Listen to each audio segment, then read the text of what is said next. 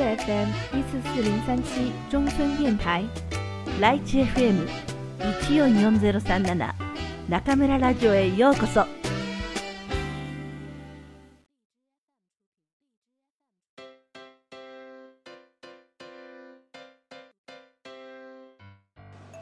猫には猫の哲学がある。自分の都合のいい時だけ人にすり寄ってきて甘え、気が向かないとぷいっと去っていくのが猫。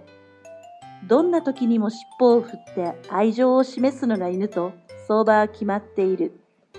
そしてこれが猫好きと犬好きを分ける理由でもある。猫は自分勝手で嫌だとか、犬みたいに媚びを売るのは好かんとか。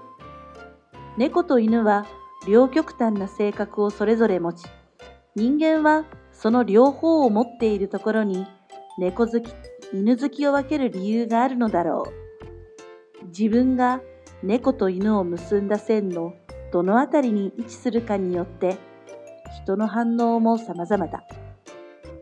自分を見るようで嫌だったり、自分にないから羨ましかったり、同病愛哀れんでみたり、自分にないのが許せなかったりするらしい。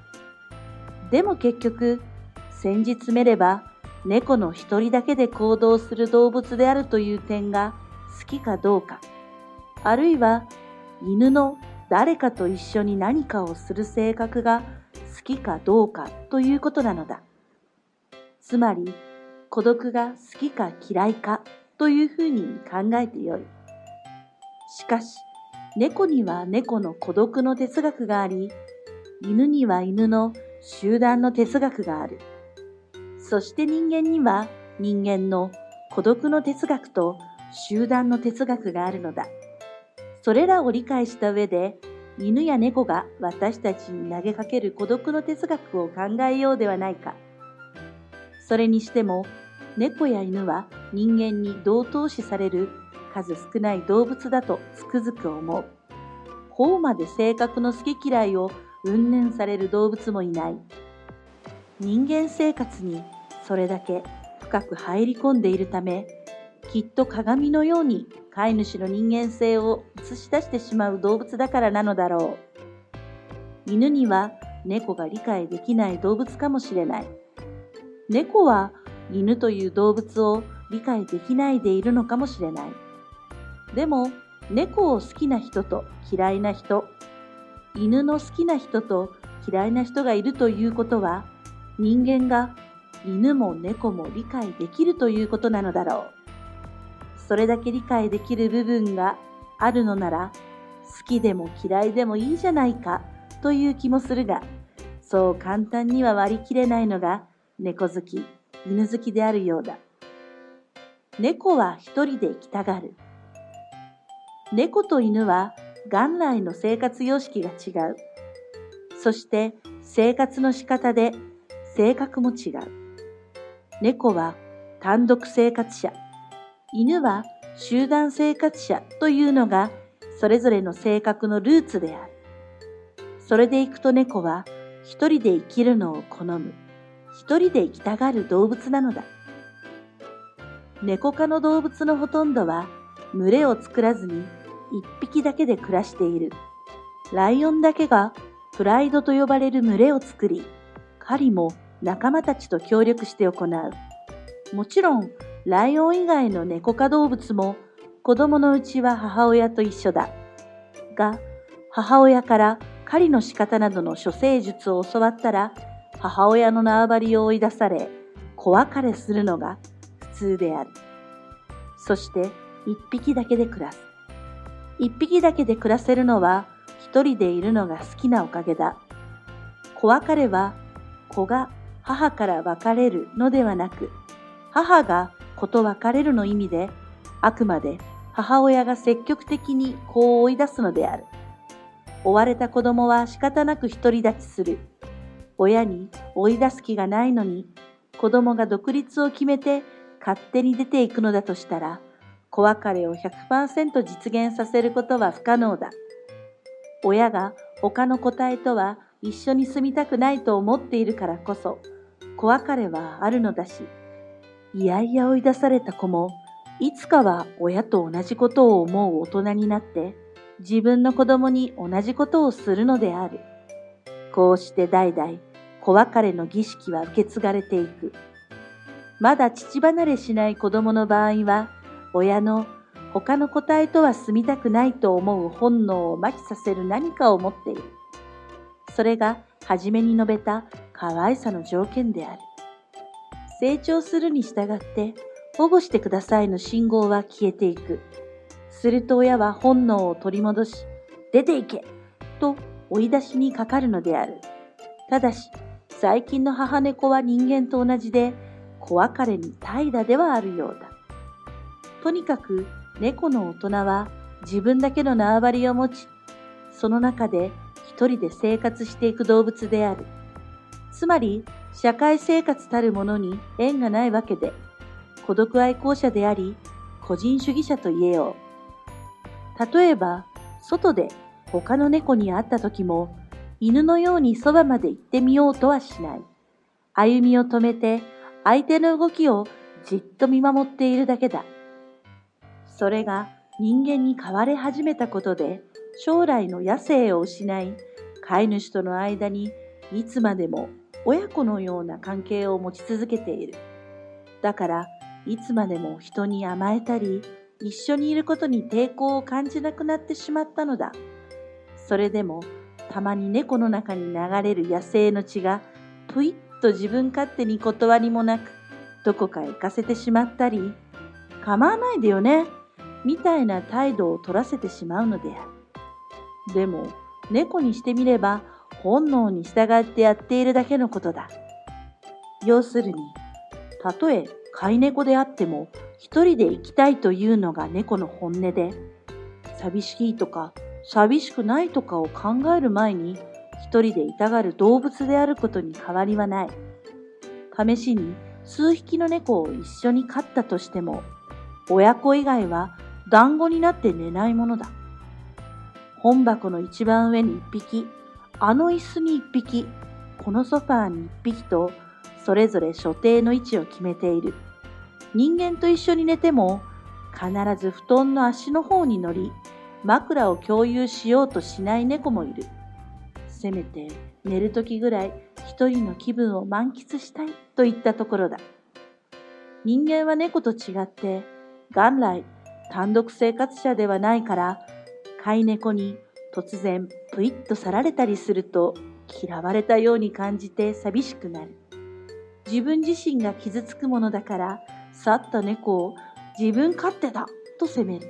しかし、本当はどっちが勝手なのだろう。猫に完璧な社会生活を要求するのは、天地がひっくり返らない限り無理な話なのである。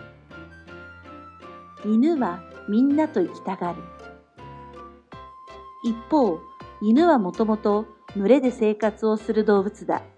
リーダーに従って社会生活を営み、リーダーの指示のもとに共同作戦で狩りをする。どの犬の体の中にも自分がリーダーになって群れを統率するか、群れのメンバーになって協力するかを決める血が流れている。縄張りは群れ単位での縄張りである。人間に飼われるようになった犬は、飼い主を群れのリーダー、自分や飼い主の家族を群れのメンバーとして見ている。飼い主に協力して狩りをし、家族にも群れの仲間としての愛情を示す。人間を守ったりするのも群れに対する愛情ゆえのことだ。家族の住む家が群れの縄張りだと思っている犬は、敷地に他人が入ってくると警戒する。時には追っ払うこともある。番犬になれるのはそういう理由からだ。犬は人間に媚びを売り、ごまを吸っているわけではない。それが犬の自然な生き方なのだ。猫が一人で生きたい動物ならば、犬は本来みんなで生きたい動物であり、どちらも本音なのである。人間の先祖である猿たちは、犬と同じように集団生活者であるから、人間も本音ではみんなで生きたいと思っている。ところが、現代の生活はどこも混み合いすぎて、もう少し一人で行きたいと思ったりする。一歩外に足を踏み出した途端、他の群れの縄張りに入らざるを得ない生活が、将来の群れ意識を弱めてしまうのかもしれない。こうなると、犬的になったり、猫的になったりしながら生きるのが人間という動物だということになりそうだ。でも、人が猫的になるときは本音の部分ではない。だから羨望を抱いたり、非難がましくなったりする。また、犬的な部分は本音だから、犬を見ると自分を見るようで醜いと思ったり、ほっとしたりする。こんなことが犬や猫の好き嫌いの理由の本音だろう。いずれにしても、猫と犬と人間は本来の姿をどこかに持ちながら家畜化されて変化してきたことにおいて全く同じ者同士である。要するに、猫と犬は人間の悲哀を感じさせる存在ゆえに好かれたり嫌われたりするのである。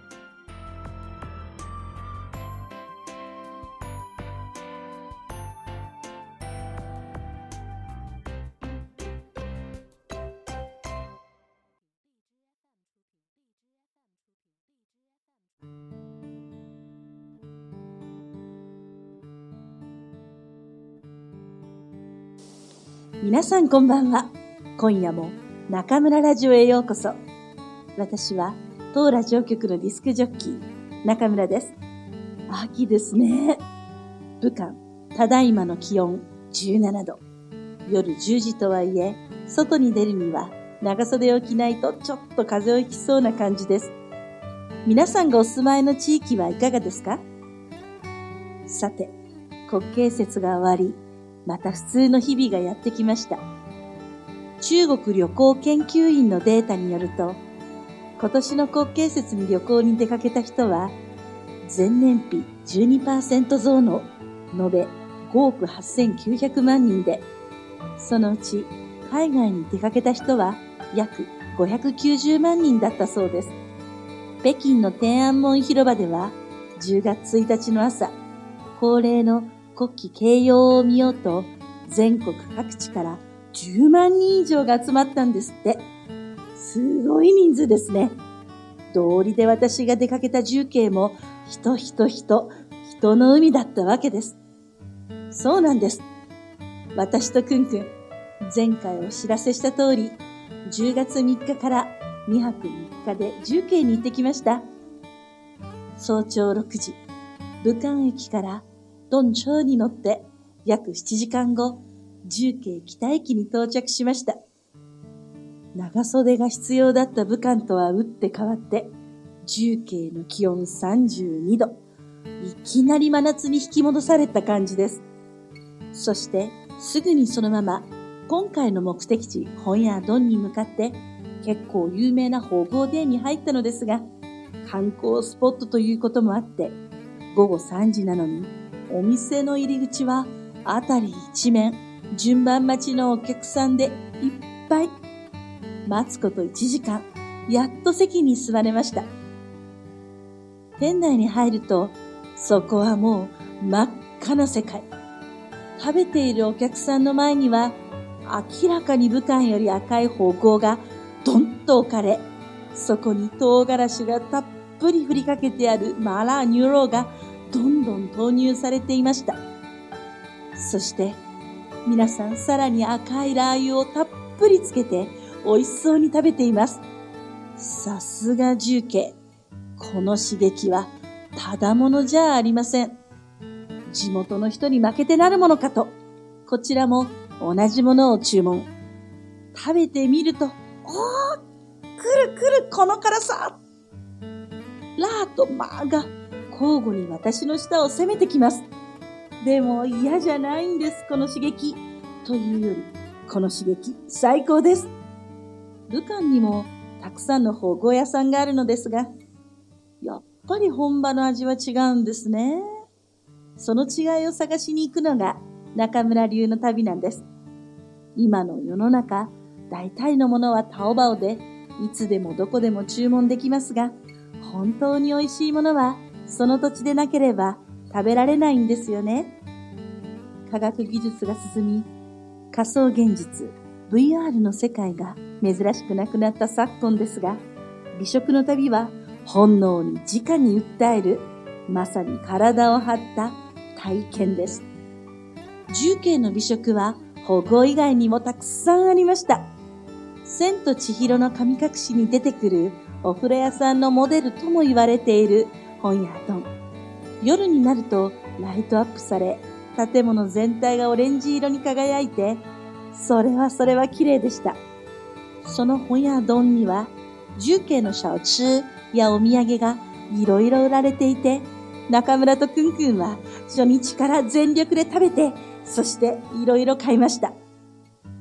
買ってきた中で特に美味しかったのが、岩水豆腐、豆腐。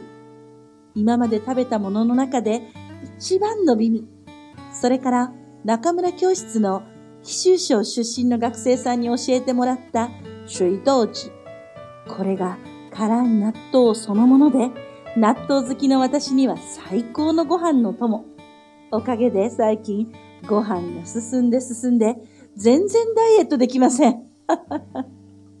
でも、せっかく美食天国の中国にいるんですから、これを食べずにいるなんてもったいない。体重や体型を気にしてダイエットをしているお姉さんたちの意志の強さには心から敬服しますが、やっぱり中村にはこんなに美味しいものを食べないなんて無理です。ただでさえだんだん食べられる量が減ってきているんですから、50歳までに心残りなく食べておかないと。2日目はもう一つの目的地、通知以降に来ました。ここには4年前に来たことがあるのですが、あれから随分整備されて、かなり綺麗になりましたね。それで、本屋戸に輪をかけて人が多く、その人口密度たるや、凄まじかったです。楽しいことは、あっという間に時間が過ぎるものですが、中村とくんくんの重慶の美味しい旅は、これまたあっという間に終わってしまいました。重慶はとても個性的で素敵な街でしたが、実は一つだけ残念なことがありました。二日目の朝、名物のワンザーミエンを食べようと、私たちはネットで好評のお店に出かけました。お店の前は一体何人いるのかわからないほどのお客さんがいて、お店の中に入りきれない人が丼を手に立って食べているほどでした。何分待ったかな？みんな美味しそうに食べているので、ワクワクしながら20分ほど待ちました。やっと自分の前に麺が運ばれてきました。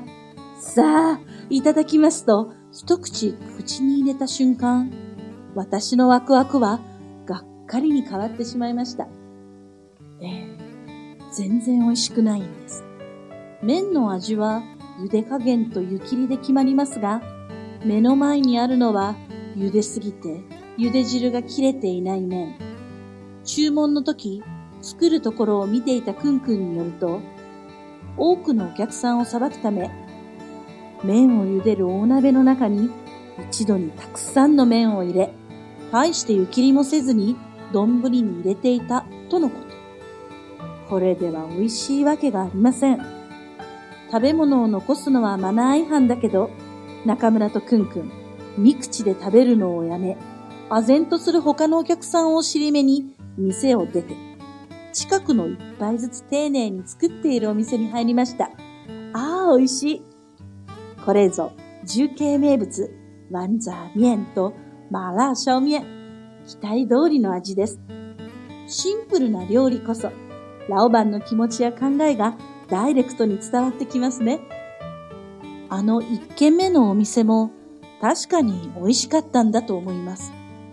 でも、有名になって客が客を呼んで莫大なお金が入るようになっていくうちに何か大切なものをなくしてしまったのかもしれません。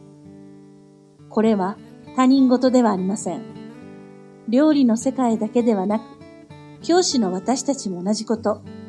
一回一回の授業に全力で向き合わないと、学生の皆さんに手抜きが伝わってしまいますね。いい勉強になりました。さて、明日は久しぶりの大学の授業。朝から夕方まで会話の授業を8コマ。なかなかハードですが、全力で頑張ってきます。一年で一番気持ちの良いこの季節。皆さん、どうぞ素敵な秋をお過ごしくださいね。それではまた次回、ここでお会いしましょう。おやすみなさい。